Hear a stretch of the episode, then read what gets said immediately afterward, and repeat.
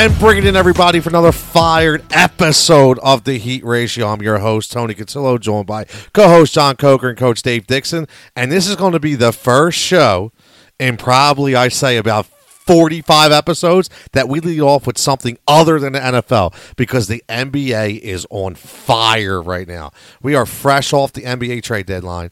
And, of course, we're a Philadelphia-based show. We talk everything, so even though we're Philadelphia-based, we have to talk about the winners of the trade deadline, which I would say is the Philadelphia 76ers and Mr. Elton Brand, who, unfortunately, I'm not a Duke lover, but Elton Brand's probably, in my opinion, the best thing that's come from Duke in this city forever.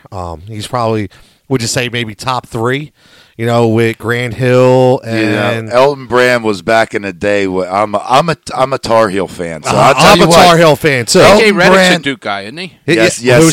JJ Redick. Oh yeah, he's climbing up there because you figure you got Kyrie Irving, who's probably it's not a stretch to say maybe is he the best or is it Grant Hill? Kyrie's pretty awesome. I mean, Grant Hill had a Hall of Famer, isn't he? Grant Hill. Yeah, I mean, he had some injuries, but Grant Hill was pretty special. How about Cherokee Parks? Does he get up with that? Cherokee Parks, great name. Cherokee Parks. You know, who was the other? Eric Montross. Well, that was a Tar Heel. That's a Tar Heel. Well, that's where I'm going. But wait, who was the fake Hill? There was a good Hill on Duke and a fake Hill. Yeah. Thomas Hill. He was like the generic Hill. Oh, he won the championship. He was with him, though, when they won the championship. He did. I got to give it to him. He did. He got a real ring for the fake Hill. Yeah. For the fake Hill. I'm just completely killing Thomas Hill. Sorry, Tom. Yeah. But let's talk about – we got to go NBA. We got to talk about this Tobias Harris deal. Tobias Harris. And I'll tell you what. I mean, I've talked to so many people who didn't even know who Tobias Harris was, only because – not because he wasn't good. He plays on the West Coast for the Clippers, right? So there's not – listen – we're all dads here, right? And you know, and we're in our middle-aged men. And not many times I make it past 10:30 every night. So I'm not really watching the Clippers. So I'll tell you what, this kid at 26, right? 26 years old. Mm-hmm. He's bounced around the league. Obviously, Detroit, Orlando. Was Detroit. He was the Clippers. He was the 5 team. Yeah, I mean, he's kind of bounced around. Pardon me for not doing my homework, but I was just so excited to get this show rolling. But all I know is he is the perfect piece to this team. He's the stretch four that you needed. He's another ball handler. He's not afraid to finish at the rim. He can shoot the three with ease. And I'll tell you what, you could tell he's a sensible guy. He wants to win, and he's going to be here for a long time. Yeah, they're talking about signing him with the other studs, Simmons and Joel, and the and name JB. The name that they're leaving out is Butler at this point. But Butler has a lot to show us, right? If like my thing is he has an opportunity to sign a max deal here, and do you give him max money? Let's just straight up with the conversation. Are you giving him max money? I don't want to, and the reason why is because Kawhi Leonard's available. Kevin Durant's available. Kemba Walker, who you and I have discussed. Love Kemba Walker. I love Kemba Walker. He reminds me, and we've talked about this before on air, that, like, he's Allen Iverson, you know, whatever, 2.0, whatever you want to call it. He's special. So I don't know if I want to give Butler max deal if we can entertain possibly those other three guys. I mean, what do you think? Well, here's the crazy analysis I can give you. I'm a big Jimmy Butler guy, and not because of Jimmy Butler's not a shooter; he's a scorer. We all know that, right? But he is a leader, and I know a lot gets talked about off the field. I mean, off the court, in the locker room, not a good teammate. But with this kind of team, and even adding Tobias Harris at his early age, at 26 years old, you need a veteran on this team besides JJ. This is nothing against JJ Redick, mm-hmm. but JJ Redick's going to be 34 years old, right? So you need a guy. JJ Redick's not a millennial. Not a millennial? Is he? I don't know. Is he? I don't know, but the bottom line is where the hell did that come from? Because there's a huge age gap. I'm right back on. I'm with you. I'm like, where you had my mind all scattered now. Well, I'm thinking millennials and Y2K. Yeah, you know what I mean? Isn't that millennials? That was 18 years ago. Yeah, dude. But that millennial age, right? It's the year 2001. I guess. I'm sorry. Come on, John. I'm sorry for interrupting. The point was you're absolutely right. What was I saying, Dave? There's a bit. Redick is not a leader, and Butler is. Redick's old. I'm He's like, yes. Right. I'm like our Jimmy Butler. See, I got to tell you to stay on course. But no, I'm just kidding, shaking his head. But no, seriously, in all seriousness, I think Jimmy is needed to keep guys like Joel and guys like Ben grounded.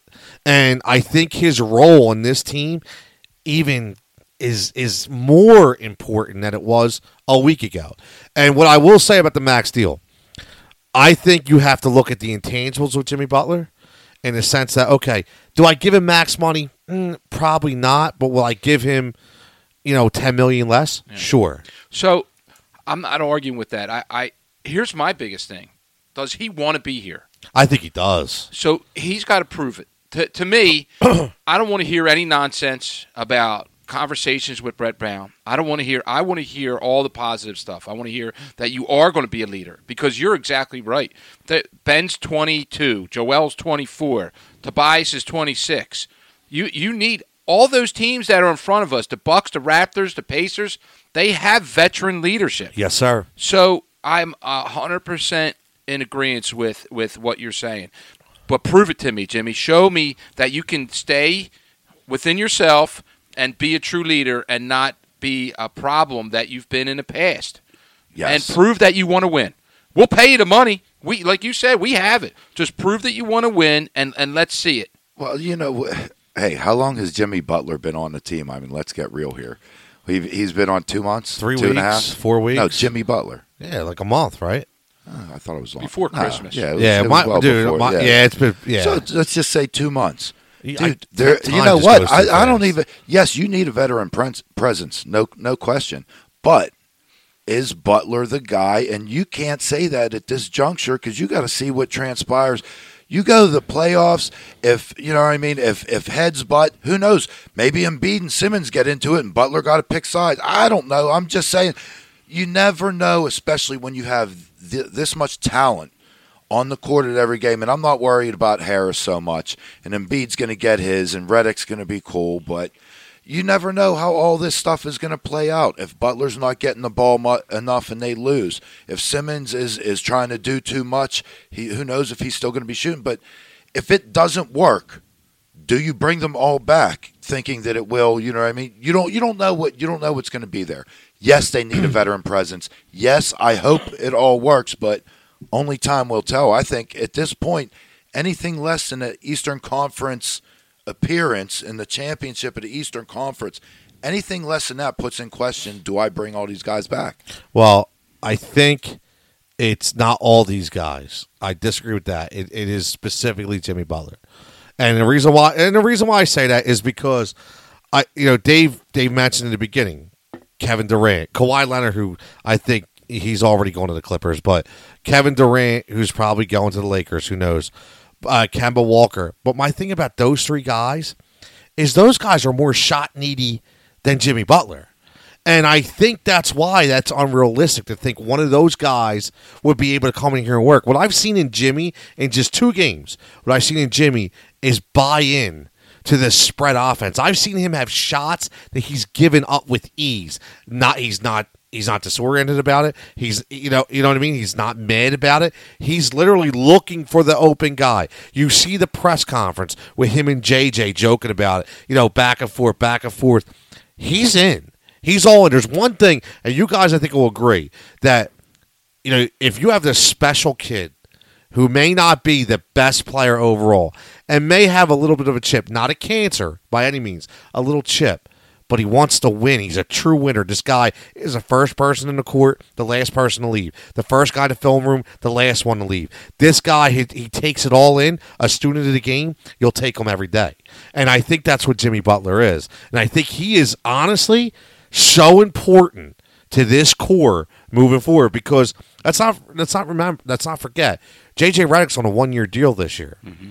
We don't know what's going to happen to JJ. He's putting up the best stats of his career, and even though JJ likes Philadelphia, JJ's also getting up in age, mm-hmm, that he may say, "Yo, I want to get a 2-3 year contract now. Yeah, I don't want these 1 year deals. Paid. Right.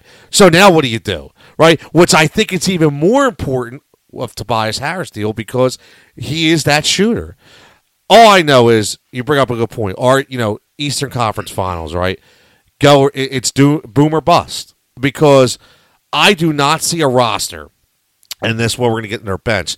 I do not see a roster top to bottom as talented as the Philadelphia 76ers right now. I'm sorry. I don't see it. Now, Toronto made a really good move, okay, by getting Gasol. Why did they get Gasol? Because Elton Brand got Tobias Harris. Why did the Milwaukee Bucks get Mirotić? Because Elton Brand got Tobias Harris. They made counter moves. They did. But if you look at Milwaukee, who I actually think is built a little better than Toronto, I still don't think that their five is better than our five. We have, on paper, the highest scoring team in the NBA over Golden State. On paper, over Golden State. I watched a team last week, okay, or Friday night, have 98 points with 5 minutes left in the third quarter. They scored 143 without their starters for 30% of that game. Their starters in that game, they're paying 160 with ease, and they didn't even play that great.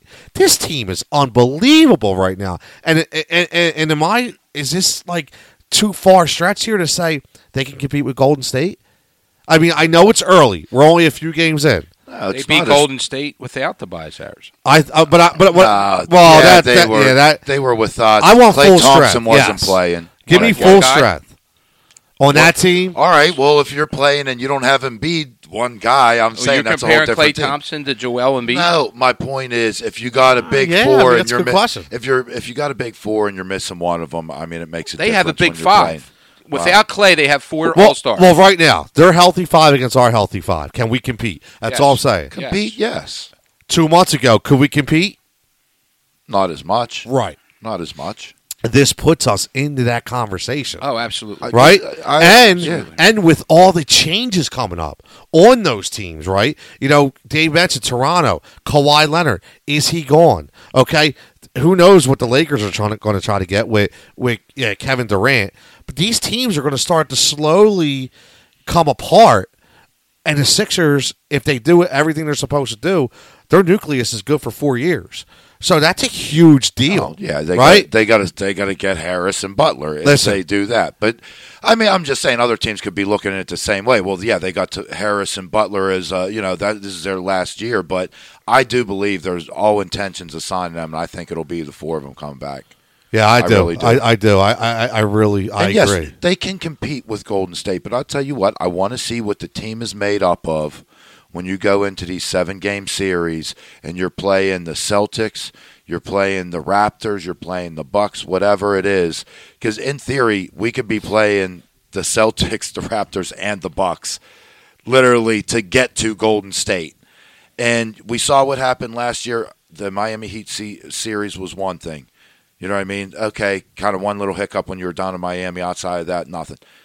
Dude, that Celtics series was disgusting. They didn't play their game. They were not on point. Brett Brown got outcoached. Whatever it is, yes. A lot of things. It wasn't series. Working, so I'm saying it is a battle. Yes, they are number two. If you want to take top fives, I'd say Sixers are right behind Golden State. I agree. But there's a lot of work to be done. No doubt. A lot of work. No doubt. And I want to see how that nucleus of those four come through when it really means something. Not saying, everybody wants to win. Wins are wins. You're jockeying for position. There's no question they're going to be in the playoffs. I want to see how they come through when it comes down to meaningful, hey, look, you could get ousted. I like how they rebuilt the bench, and I think that was one of the most important things that they need to do. So these last 25 games or so, Brett Brown needs to find his rotation, who his rotation is going to be. Obviously, that Tobias deal was big because – hey, listen, you got back Boban Marjanovic, who is a guy. You went from Jonah Bolden and Amir Johnson backing up Joel Embiid to a guy that can play meaningful minutes for about 10 a game. Okay, that's huge. You got a bunch of veterans now in Ennis, in Scott, in Jonathan Simmons, who you got, which I'll tell you what, for Elton Brand to pull off a deal for Markelle Fultz where you got a first-round pick back, a second-round pick back, and Jonathan Simmons. Let's not forget who Jonathan Simmons was, right? Jonathan Simmons was a guy who played a key role in the San Antonio Spurs postseason, averaged 14 points a game, a guy that was undrafted, right? This guy knows how to play. And I'll tell you what, he was having a big year in Orlando. He wasn't used right. You could tell different, different atmosphere. This guy's come in just a couple games, and you can see just the leadership. I mean, that's a big deal. So having that, there's still one away. I was hoping for Wes Matthews or, a shooter. I still think the buyout market is there, and there'll be a couple shooters that filtrate down. I think they'll get one, but the bench is going to be big in the postseason. I like what they're doing with the bench right now. Your starters are actually part of the bench. Yeah. So they're splitting guys. Right. That's a great point. You're splitting guys up, and I think that's how they're going to do it. Simmons and Tobias will be on the second rotation, and Simmons will play down, and TJ will play point. And then Embiid comes in with Butler. I think, talking a little bit about the coaching situation, not much was said about Brett Brown getting all these guys in and playing the number 2 seed out West the first time together and beating them, right? They played the Denver Nuggets. First time. Yep. They didn't even practice together. Nope. And Brett Brown was able to hold these guys together and play the game, and they won. And then they go out and beat the Lakers. They dusted the Lakers. Oh. That wasn't even it was incredible what they were able to do. The teams that were ahead of us right now, Raptors, Pacers are still there, but you know what's going to happen with them because of that injury, and it's a shame that happened. Such a shame. That kid's awesome. Still winning, though. A hell of a job out there. They're another veteran group, right, what we talked about. Is that about. Nate? Is Nate McMillan, right? Yes. Great job by Nate McMillan, man. So, Raptors, you talked about Marc Gasol, right? You know why they got Marc Gasol. I'll tell you, in my opinion, why. Yep. And you talked about because of Tobias Harris. Absolutely. They got him to stop Joel Embiid. Yep. Marc Gasol plays Joel very well. Miratek, he's a forward, right? He's 6'10", strong guy. Shoot. Yeah, but that to me, he plays underneath, plays a little bit of defense, maybe a little bit. I think that's another reason why they got to stop Joel. Our offense, it will go through Joel. He starts it. Watching this kid finish, though, Tobias, I told my kids last night or the other night, I said, Tobias, a championship.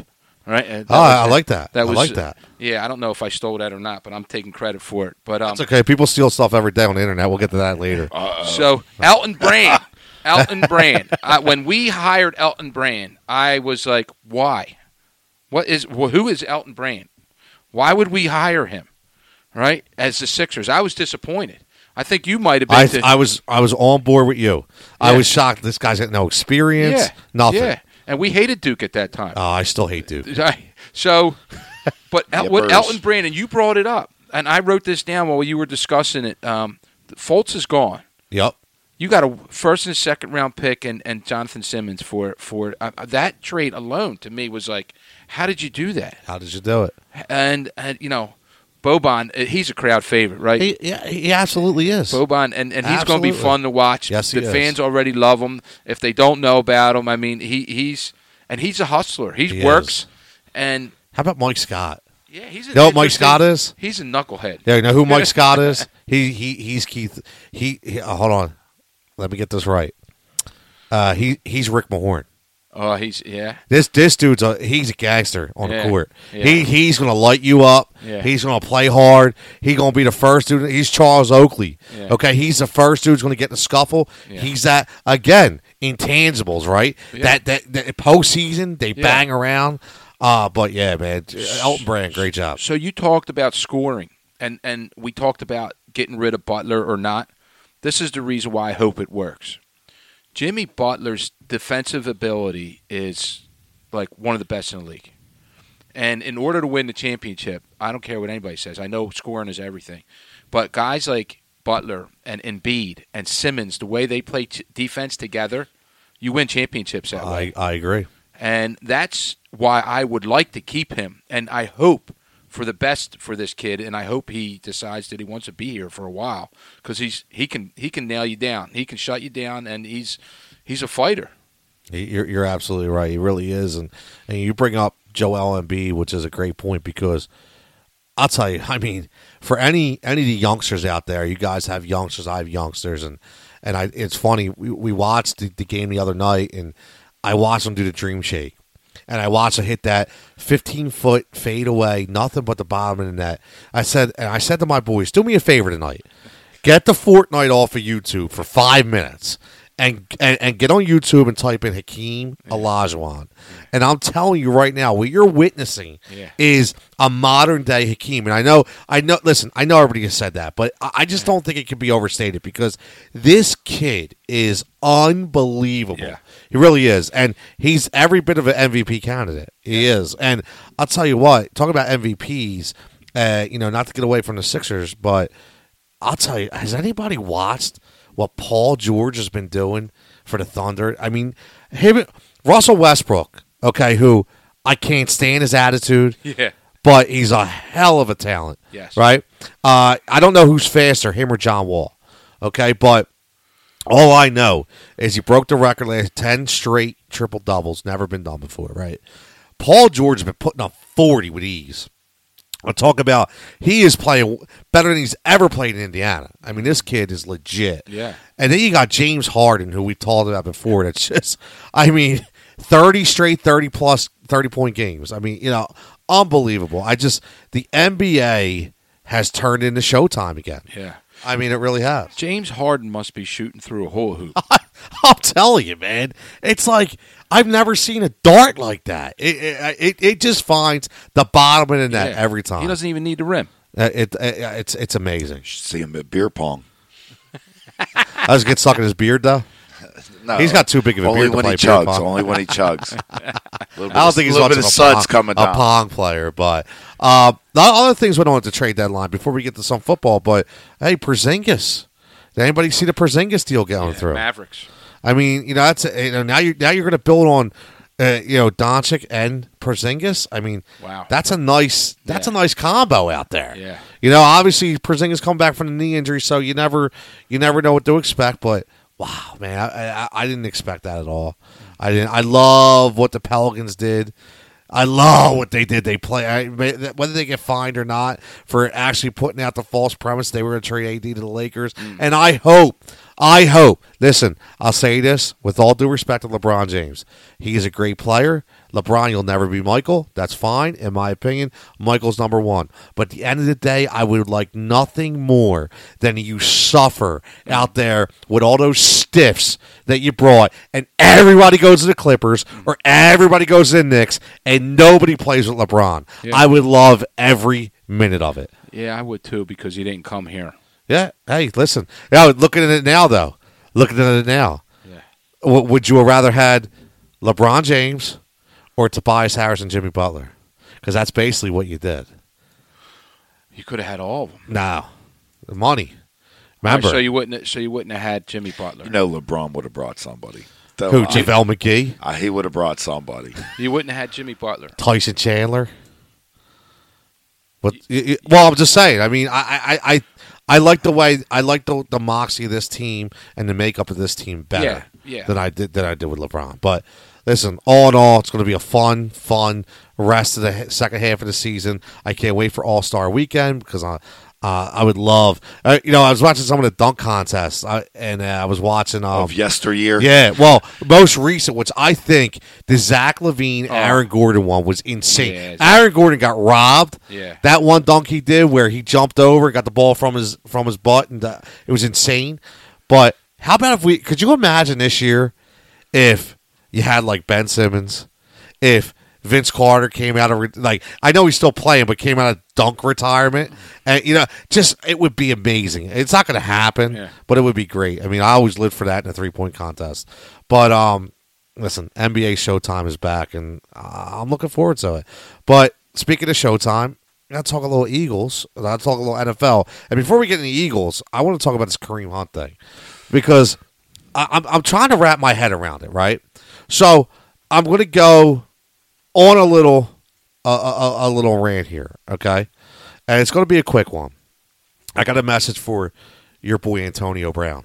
And the reason why I bring Antonio Brown up is because, number one, I'm extremely pissed off that Kareem Hunt got a job already. I just think it's a slap in the face to women. It's a slap in the face to the Me Too movement. It's a slap in the face to every, domestic violence, because you showed this guy zero. I don't care what kind of classes he's going to. I don't care what kind of counseling he's going to. You took this guy who hasn't even got a sentence yet from the NFL, and you showed him it's okay to do what you do because somebody's going to pick you up anyway because you have talent. It really pisses me off, okay? But this is what I want to say. When they sign him, I'm thinking in my mind, you have Chubb, you have Nick Chubb, and you have Duke Johnson. So why in the world are you going after Kareem Hunt? What's going to happen to Duke Johnson? And, after, say, he serves 6 games, right? The reason why I say that, okay, hear me out for a second, is because let me ask you something. Now, Antonio Brown, listen to these comments, okay? Because Antonio, who got paid, who bitched and cried, and they gave him the extension and got paid, is sitting pretty comfortably out there in Pittsburgh, okay? And basically, he created this mess himself. He wants out. But how would Antonio Brown like to have a GM like John Dorsey, who, with all respect to John Dorsey, who I admire of his moves, this is what he says in a press conference. And think about this if you're Duke Johnson right now. Dorsey held a press conference to address Kareem Hunt's signing. Okay, when asked about Duke Johnson, Dorsey replied, "I don't think it makes him expendable yet. The Browns should anticipate Hunt serving a lengthy suspension for last year's assault on a woman, but it sounds like they might part with Johnson once Hunt becomes eligible to play." Quotation marks. "I'll research Johnson's future as time goes on and get back to you." Are you kidding me? How would you like to play for that asshole? So, seriously, okay, I'm being serious. How would you like? He basically just said he don't know who you are. He could care less what your resume says. He took a wife beater, okay, and put him on his team, and he's basically going to send you bon voyage to another team. And Antonio Brown's crying because what? Because nobody will bow down and kiss his ass on that team? You know what? He needs to go play for this guy. That's what he deserves, okay? He don't deserve to play for that team. Ran over. I'm just saying, that really pissed me off. Dave, any comments? I mean, seriously, how do you say something like that if you're the GM? Well, I'll tell you how I would take that if I'm Duke Johnson, that I better get my butt in gear and play. But you think that, though? Yeah. Look. Duke Johnson is more than capable, and he's been getting crapped on for years. He's been the third down guy. To who? Carlos Hyde. To who before that? But that's what he is. He's not going to be in every down back. Exactly. So, I mean, number one, I don't think Kareem Hunt has anything to do with his role there, but I don't think he ever expected to be some superstar there because it's pretty obvious what his role is and what he's going to be. Now, yeah, if my coach, I would be annoyed. And I'll tell you what, you wouldn't necessarily get the best attitude out of me as a person. You know what I mean? As an employee, as a whatever. That's just uncalled for. But I don't think this is a ploy, though, to make him play better. No, I mean, we're not talking about. I mean, I understand. In theory, he's a nobody. He's a. I don't want to say he's a nobody. No, but when all you are in the NFL is a third down back, he is not a critical piece to your football team. Okay. Well, what about Darren Sproles? I shouldn't have said nobody. What about Darren Sproles? Same thing. He's not a critical piece to anybody's. If you look at the Eagles, he is. Yeah, he is not top 10 piece, which means he is not critical piece. Our franchise doesn't disrespect players. No, you're right, and that's what I'm saying. I mean, that's what I'm getting at. That's a this guy in the face. This guy isn't Trent Richardson playing for the AAF, and he's been there fighting every day while they keep losing season after season. Exactly, and this is how you talk about the guy on the Eagles. So would I. Him in second. Right now, if I'm Howie Roseman, I'll pick up the phone. Yo, John, I see you got a problem with Duke. Yo, send him our way. What do you want for Duke? Yeah, we'll give him Donnell Pumphrey. Yeah, absolutely. I just want to go back to what you said. And a 7th rounder. Nah, just kidding. In terms of the signing, I mean, one. He cleared waivers through all 32 teams, when he was originally cut. Oh, yeah. All right, so, but what I don't believe should happen is if you are suspended by the NFL and you're on whatever this, what do they call it, the GM exempt list or whatever it is. If you are, and your current team cuts you, So you have no contract. You should not be able to sign a contract until you are off of that list and able to play. That's my opinion. Yeah, because kind of like you said, what punishment is this? Okay, so one team cuts you, you just have another team, you just sign with another team, exactly, and then you just wait it up. But it's like you're not out of work. You know what it shows? I'm just saying, if you get suspended, if it's 9 months, a year, whatever, if your team cuts you because whatever your conduct was deserved being cut, you should not be able to sign until you are cleared by the NFL or whatever governing body that you are able to play. That's when you can sign. Oh, I agree. I think you need to serve a sentence. Yeah. Well, no matter what that sentence is, whether it be the NFL. The sentence is the commissioner's exempt list or whatever. Well, that's what I'm saying. That's the sentence. And regardless of what legal and ramifications and arrests or courts the league had to okay the signing. Oh yeah, no, because it's not against the rules. No, the league doesn't. But what does that say? That's my point, right? Roger Goodell sits up there all the time and talks about all this. And well, because Goodell's sitting there thinking, I don't care who he signs with, because guess what? I still have his sack in my hands, and he can't do nothing until I take him off this list. So he feels like he has a power trip one way or another. I just think it sends the wrong message. It does. It really does. It's taking talent over attitude. That's what it's taking. It's taking talent over consequence. It's just showing if you can run a football or you can pass a football and you can score a touchdown, you can do whatever you want because you're going to get on the team.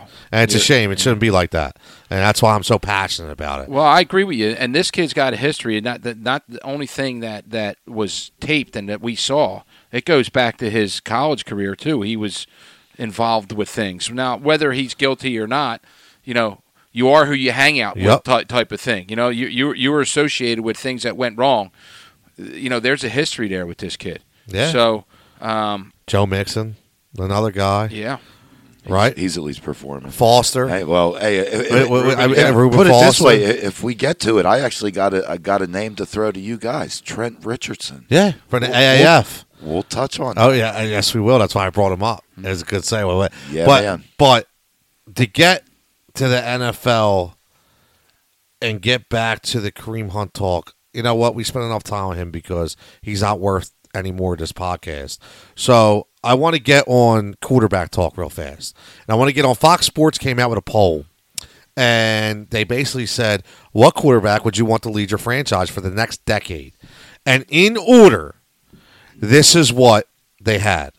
Mahomes, Mayfield, Trubisky, Goff, Prescott, or Watson. They're the guys they mentioned. Where's Carson Wentz? And I'm not saying that because I'm just a Philly guy, but where's Carson Wentz? This was the guy who, was throwing touchdowns on a broken back, right?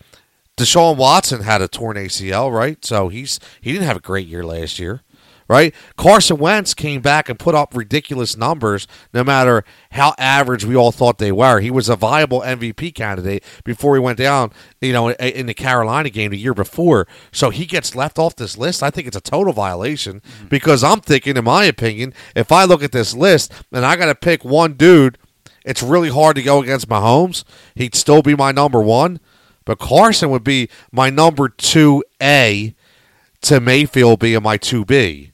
Okay, they would be my top three guys. So to tell me that Mitchell Trubisky, Jared Goff, who we just seen get lit up like a deer in the headlights in the Super Bowl, Dak Prescott, and Deshaun Watson over Wentz, it's crazy. The one thing I keep thinking about in what you said, in the determining factor was the next 10 years. Right. Because there's guys, all right, if you're 31, I'm not going to bank on 10 years. Absolutely, but these are the only options they gave you. To me, Carson's that age. Carson's that group. He's trash. Sorry, Dak. I don't even know how much I believe in Deshaun Watson having a long career. I agree. I'm not saying that he can't perform, but once you start hitting that 30, I don't know if he has the type of game that's going to translate to him being productive. I agree. Mitchell Trubisky? He hasn't shown me enough yet. I mean... Well, put it this way: now we all make a consensus that Mahomes is your number one. I mean, would you say that? Me personally, out of these young kids, yeah, this is all you got. I'm taking our guy. You're taking Wentz number one? All of it. I think if you polled Fox Sports poll, who cares about them, right? Right. If you polled, well, I gotta give credit. I know, but who cares about giving them credit? But well, if not, you steal like half the internet like they do. I know, but listen, if we polled coaches in the NFL, I believe Carson Wentz would be number one. Do you really? Out of these names, if you added seven, okay, and Carson Wentz was seven in the list, I believe that he would be the number one guy out of these names. I like that. My opinion. Number two probably would be Mahomes. Number three would probably be between Mayfield and Watson. Okay. In my opinion. Okay. Because of what Watson can do with his feet, and he's proven that he can throw the ball. And everybody else after that, Trubisky, Goff, Prescott, you can have them as far as I'm concerned. Even Goff, what he did in the Super Bowl, taking sacks and not taking what was given in the biggest game, I lost respect for him. And the last 8 games, what Goff did, he threw 8 interceptions and 7 touchdowns this year. So, I mean, Mayfield has a ton of upside. Mahomes has a ton of upside. Carson Wentz, health is an issue, but what he's capable of and the way he carries himself and how he leads a team, compared to these guys, I'm taking Wentz number one. I agree. Dude, there's a lot. You know, I'm impressed with how many different storylines there are here. Like, look, I'm not big on Watson. I don't think his if is it the coach. No, because I'm not a big O'Brien guy. If we're talking 10 years, I don't see his game play in 10 years. He's not the guy. If I have my choice of any of them, he's not the guy that I want. Okay. I'm not talking fantasy next year. Ben's not on there, so. Well, he's on there. He's just. I'm just saying. So you can't pick Ben. No, but I'm going to tell you this. I think there's 4 guys. Okay. And that would be Wentz, Mahomes, Mayfield, and I'm throwing in the other one. I'm still plugging Andrew Luck in there at age 29. No, you're right, but it's not on this list, bro. I got my own list. Okay, well, this ain't John Coker's list. No, this is Fox Sports. And what I'm doing is I'm saying Fox Sports. I was making his own, Dave. We could have come up with absolutely. I thought he was going to pick Marcus Mariota, to be honest with you. I did think that's it. Can we throw James Winston on there? No, you said, look, it's based off of Fox list, but we're talking about who would your franchise quarterback be for the next 10 years. Like, who would I? So I'm saying, to me, it would be one of those 4. But you know what? Before I would even do Goff or Trubisky, you know, I got 2 guys that I put on there before that. Who's that? Derek Carr. Ew. At age 27. Ew. If he put him on a contending team and see what he could potentially do. Okay. The other one's Josh Allen.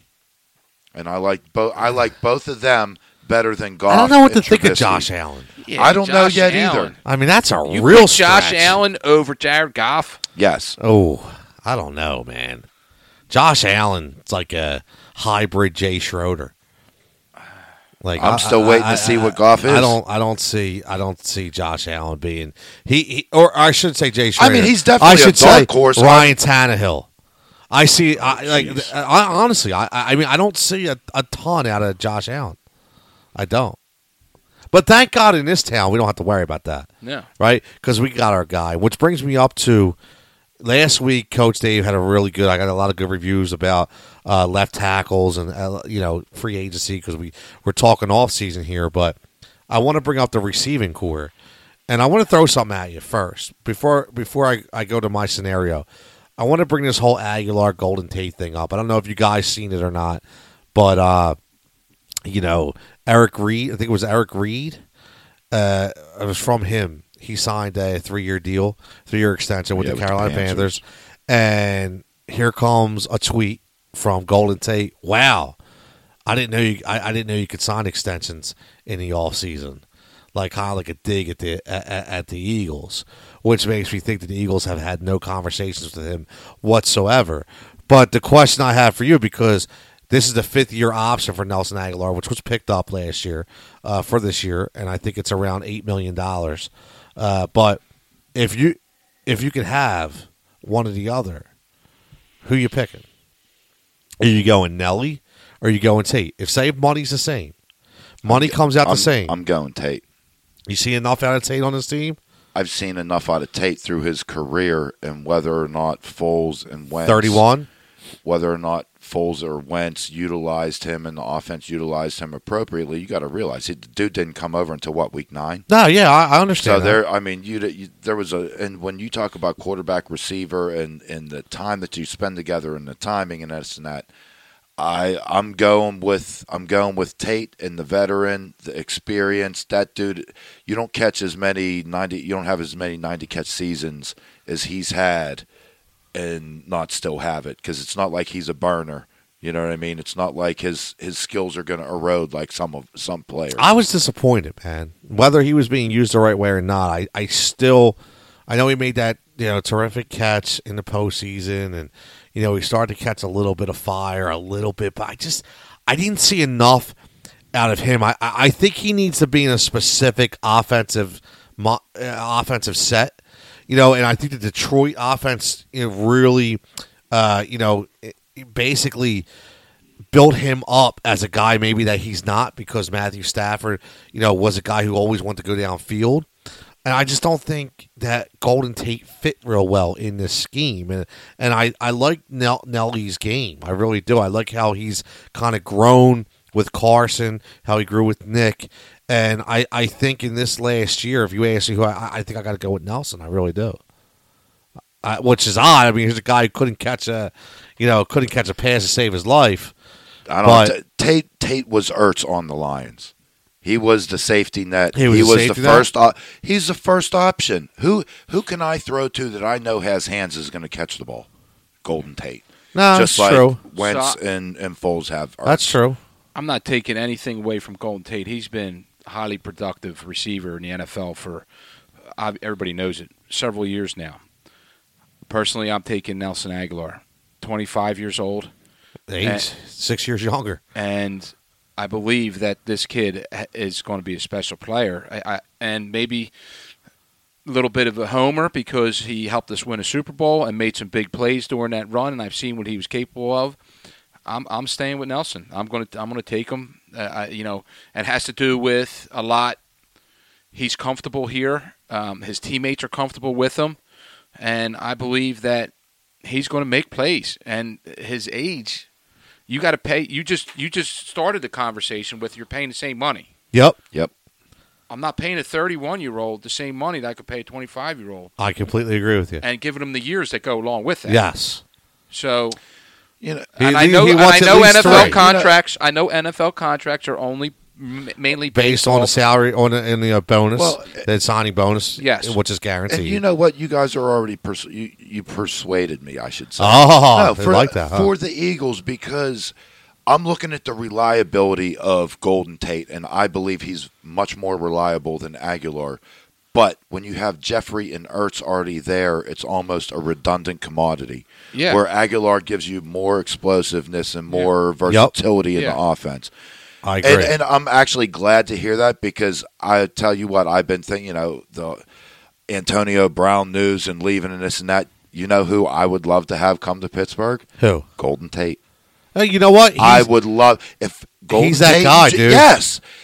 Perfect. I would love he ain't Antonio Brown.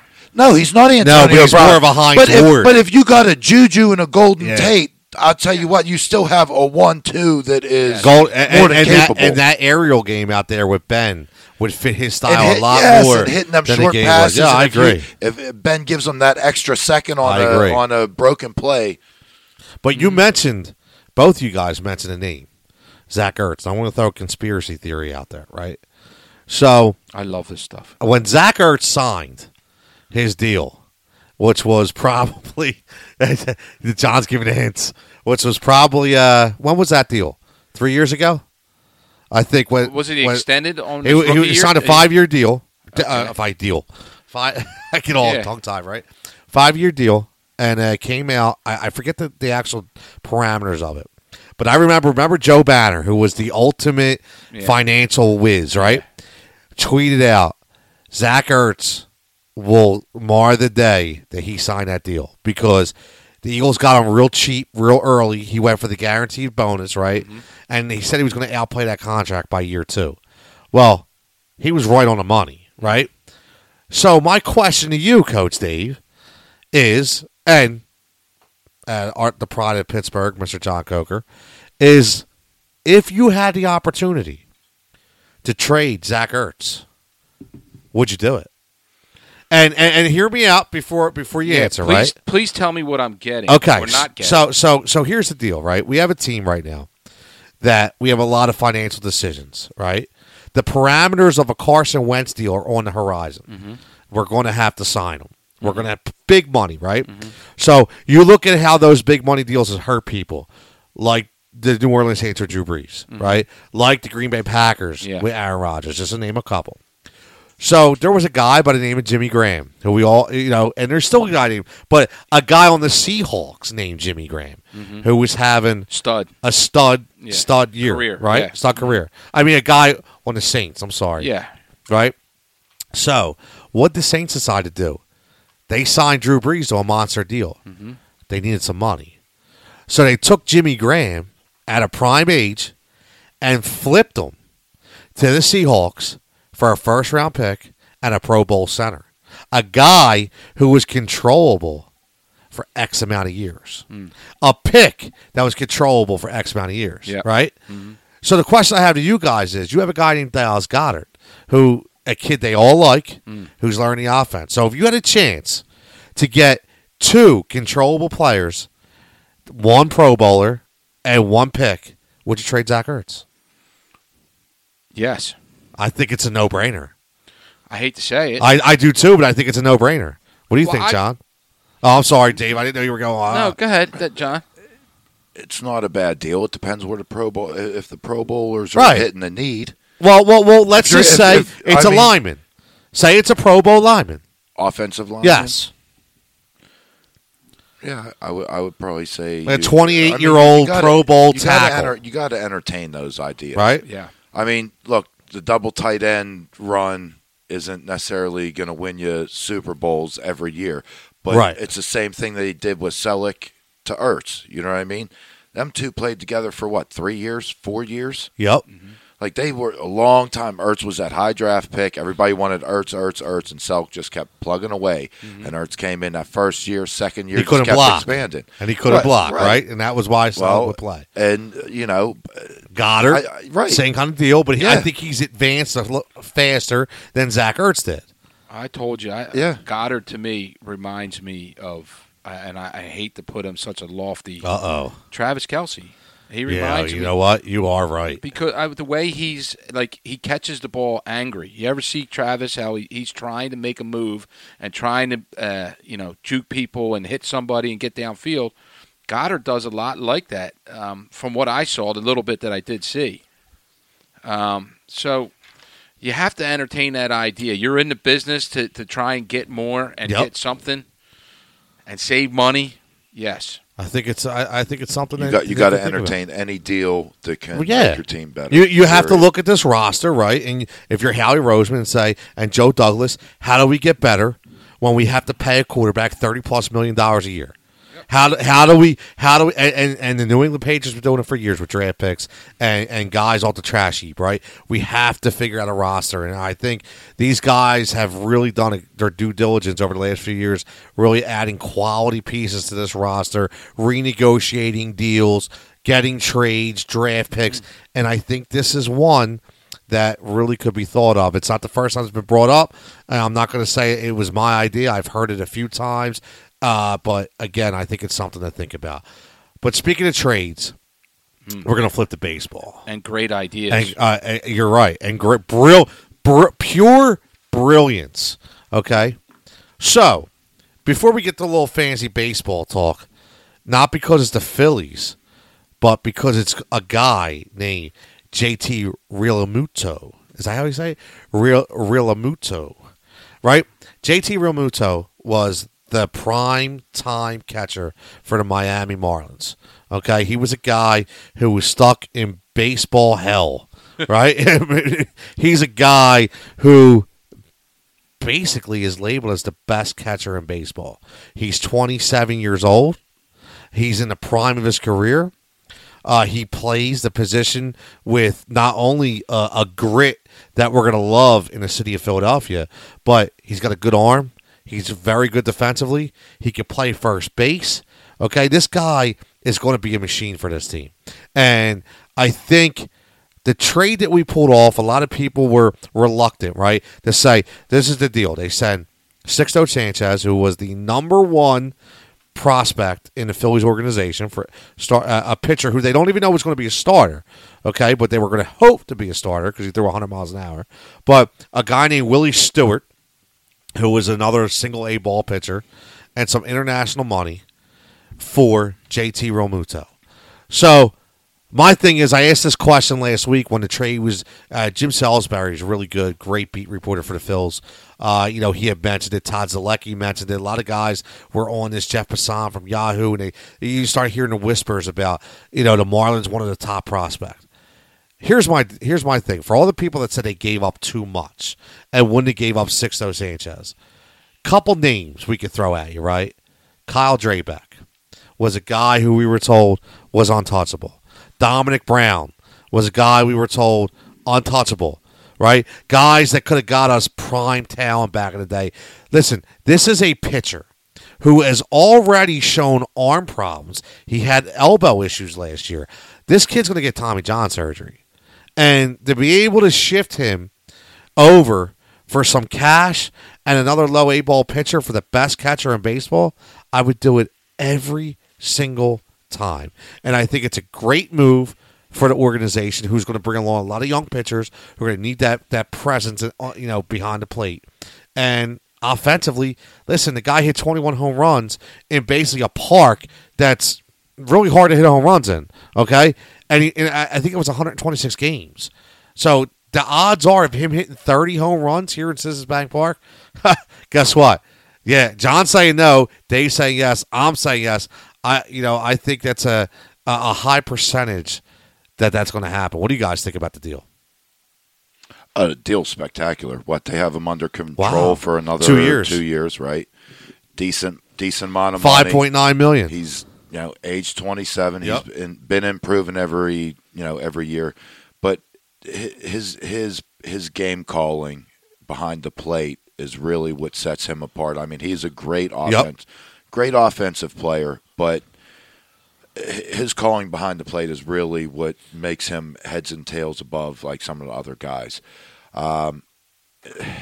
Fantasy-wise, I mean, I think he might be the number one catcher. I was just going to say, is he the number one catcher? Sanchez is still probably... Gabby Sanchez, is that? He's probably still up there just because of the pure power numbers. Okay. I don't think he gets to 30 homers. Granted, he was playing in Miami. He hit 21 last year. That was his career high. Yeah. Better lineup, better pitch protection. I see better ballpark.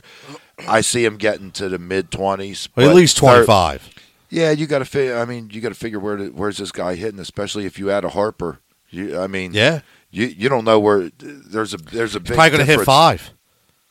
I don't know. He's got speed. He could hit 2. Isn't that the crazy part? Segura, McCutchen, I put McCutchen 5.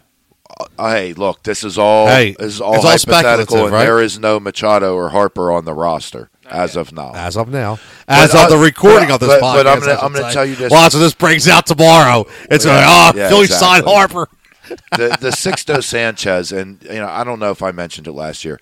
I've never been a huge fan. Me neither. And I, heaven forbid I say that in front of Phillies. No, I was never a huge fan either. Look, you've been through your share out there in Pittsburgh. He hasn't been the healthiest type of player. He's a very small statured guy. Yep. Like what is? I don't even. He's not a big dude at all. What is, 5'10", 160. And right away, the comparisons to Pedro Martinez were annoying to me. The best I can see, I believe Johnny Cueto is a rather small type of pitcher. Yeah, I like that. But there's not many guys with that type of build that actually last. And if you're already showing this, think about how many 22-year-old, 23-year-old pitching phenoms there are through the years that just don't pan out, and then you have size against you. Hey, look, I'm not saying that it's not worth it, but when you can trade an unknown for a commodity that's going to help you make a push to win and you have it under control, reasonable dollars, you make the move. You have to make the move. I agree. What about you, Coach Dave? I know you like the move. Yeah, well, I had issues with Alfaro. Yep. He was a part-time catcher for us last year, and I think, without looking at the stats, he was one of the that led the league in pass balls. And remember, I told you, I said it here, laziness. I thought he was lazy. Yeah, I agree. So you just, I mean, you created a tremendous upgrade offensively, defensively, and what did you get rid of, honestly? I mean, two unknowns, some money, and Alfaro. Yeah. A guy who, I mean, it's basically... He's still a question mark. Yeah, Alfaro. Absolutely. And I wish the best for the kid. I hope Alfaro goes down to Miami and becomes a great player. No, I'm sorry, Dave. Go ahead, John. No, John what's his contract? What's he making? Who, Alfaro? Yeah. No. Realmuto? For the next 2 years. So this year, he's $5.9 million for this year. Yeah. And I think it goes up to $6.2 or something next year. Yeah. No brainer, right? Well, no. I was just thinking in comparison to Wilson Ramos. Yeah. Who we all liked. Right, yes. And would have been great. And then, you know, you're looking at his contract. He got the 2 years for $19 million. Right. So, in theory, you're saving. We saved like $10 million. Right, to have better calling. And we got the better player. Absolutely. Well, Wilson's a top catcher, but Wilson's a lot older and nicked up. And right. And he blows a hammy every year. He's more injury prone, and I still think Realmuto is going to call a better game. John says rolls off. John saw Realmuto. That's his Pittsburgh. That's his Ricky Martin. Yeah. Impression. Yeah. My Spanish influence in Pittsburgh. But listen, you know, we're speaking of town, and we got about 3 or 4 minutes left, and I want to get into some fantasy baseball real fast because I know it's coming up, and we're going to gauge on this longer and longer and longer. I think actually next week's show is going to be mainly fantasy talk, but a couple guys I want to mention: Yu Darvish, Clayton Kershaw, and an offensive guy, Chris Bryant. Who I'm a big Chris Bryant fan. Does Chris Bryant have a bounce back year this year, John?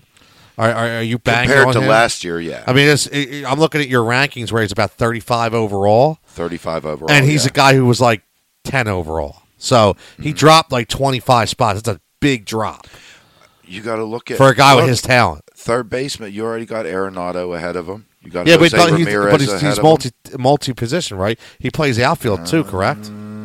I don't know if he's eligible for the outfield. Last year was definitely a down year. He had that shoulder issues. Shoulders put tough. Him on the DL. Shoulders tough. He's supposedly fully recovered. He's 100% taking hitting and ready for spring training. So yes, I expect a bounce back. Now we got to realize, look, he's been in the league for 4 years, but he had that one big season with 39 dingers. He's never had more than 30 in a year. Yeah, I know. That was a good season. So I mean, and that's where it is overreaction to 1 year of performance, and you can't go too much. And it goes back to the dynasty quarterbacks. You know, Mahomes. You know what? I've seen a lot of guys. Where's RG3 when he was? I'm just saying, if we talked 3 years ago and we put this question out, RG3 was going to be in the RG3 never threw 50 touchdowns. No, but in his first year, he was just like Deshaun Watson, statistic-wise. What about Clayton? Because Clayton, to me, his days as the number one, number two pitcher, are they done now? Yes. Chris Sale, number one? Scherzer's still number one. You still going Scherzer one? Yeah. Scherzer. I like DeGrom. To me, there's a clear three, and it's Scherzer, DeGrom, and Sale. The only reason why I take Sale over DeGrom is the team. Mm. I think, you know, you pitch for the Red Sox, you're going to win a lot of games. You get the more wins. Right? But DeGrom's one hell of a pitcher, man. What he did last year was absolutely ridiculous.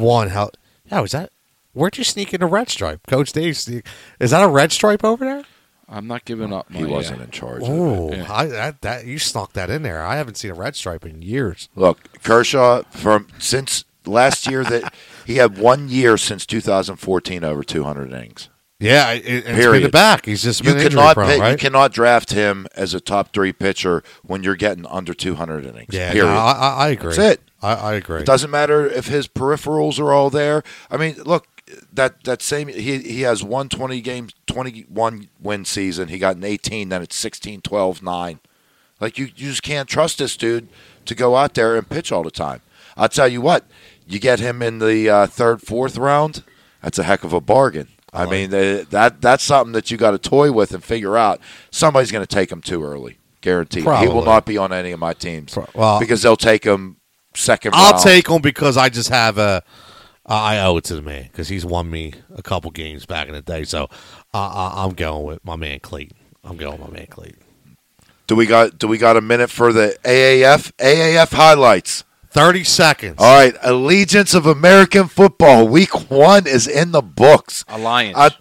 Alliance. Yeah, sorry. Allegiance Alliance. Dude, that's Alliance. 10 seconds. Look, I didn't watch all the games, but this is what I know, and I'm going to give you my synopsis. Look, there's 2 games every Saturday, 2 games every Sunday, like an afternoon and a night game both times. So, look, check it out. I'll tell you what, watching the games, it was truly looked like a lot of NFL in terms of watching the game. Couple tidbits. Trent Richardson. 2 touchdowns. Trent Richardson playing for the Birmingham Iron. 23 carries, 58 yards, and 2 touchdowns. So he's doing the exact same thing he did in the NFL. A whole ton of carries, no yards, and a couple TDs. He's playing against a couple bag rushers. As a side note, Nick Novak is their place kicker. Is he really? Shout out to ex-Charger, yeah. We got Charles Johnson, the ex-receiver for the Vikings and Carolina Panthers, is supposedly the X factor for the high-powered offense of the Orlando Apollos. Sitting there as probably the favorite to win. John Wolford, out of Wake Forest, went 18 of 29 for 275 yards, 4 touchdowns. All right. Way to go, John Wolford. I'll tell you what, nobody knows him. He beat out Oklahoma's ex-Oklahoma quarterback Trevor Knight, who was their number 1 pick to start week 1. Well, there you go. That's my highlights. Yeah, AAF. Let's go. John, I apologize. I didn't get to you earlier, but, next week we can talk AAF all day long. No, Heat thanks. Ratio Podcast. Tony Cotillo at TCotillo23. John Coker at PGHJohn36. And Coach Dave Dixon at CoachDixon365. Get us on Twitter, Facebook, Instagram. We out.